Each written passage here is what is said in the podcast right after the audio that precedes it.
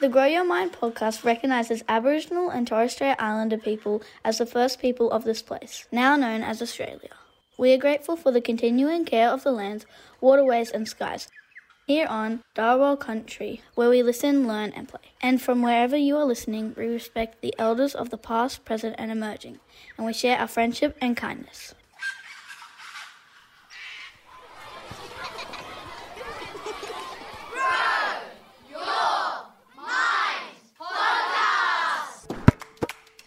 Welcome to a Grow Your Mind bite-sized episode about kindness.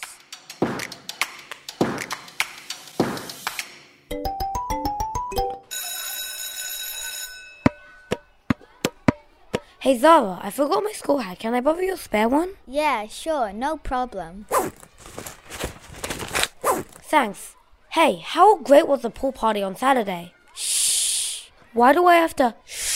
I don't want to be mean, because Isaac's over there, and I don't think he was invited to the party. Who's Isaac? You know Isaac. Tall, amazing at handball, and drops his books all the time. Oh yeah, the new kid. He's been here for two times already. He's not exactly the new kid. Okay, sure, whatever. For the record, I think it's fine to talk about things that happened on the weekend. Aren't you being a bit sensitive and serious? And if you think you're being mean, you're not. You're literally the kindest person I know. Mm, I don't know about that. What do you mean you don't know? You need proof? Okay, here are five things that prove to me that you're kind. One, you never say a mean word about your friends. Two, you always lend me your stuff. Three, you stand up for your mates. Four, you never write horrible stuff on our group chats. And five, you always laugh at my jokes. Look, that list sure does make me sound kind. But I'm not actually kind to people outside our friend circle. Huh? You literally just said shush because you didn't want to hurt Ethan's feelings.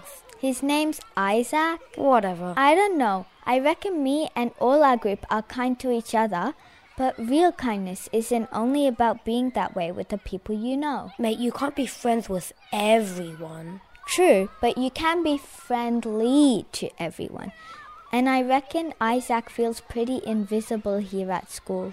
I think making someone feel visible is a really big act of kindness. As big as lending someone your spare school hat that your dog might have peed in. What? This hat? Ugh. Kidding. Sort of. Well, it was ages ago. It's probably dried up by now.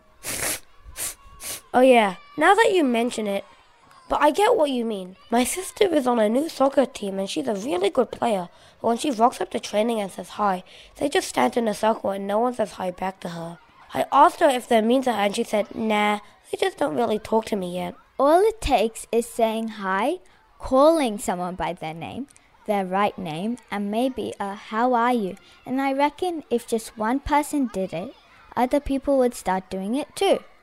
You know how dog wee has leptospirosis that can spread to people? Well, kindness is contagious too. Ew, what? What's leptospirosis? Oh, it's that disease in dogs that causes fever, vomiting, abdominal pain, diarrhea, severe weaknesses, depression, stiffness, and it's spread through their wee. And it's contagious? Yeah, just like kindness. Ah, here, take it. Keep your hat. I'd rather just catch the kindness, thanks.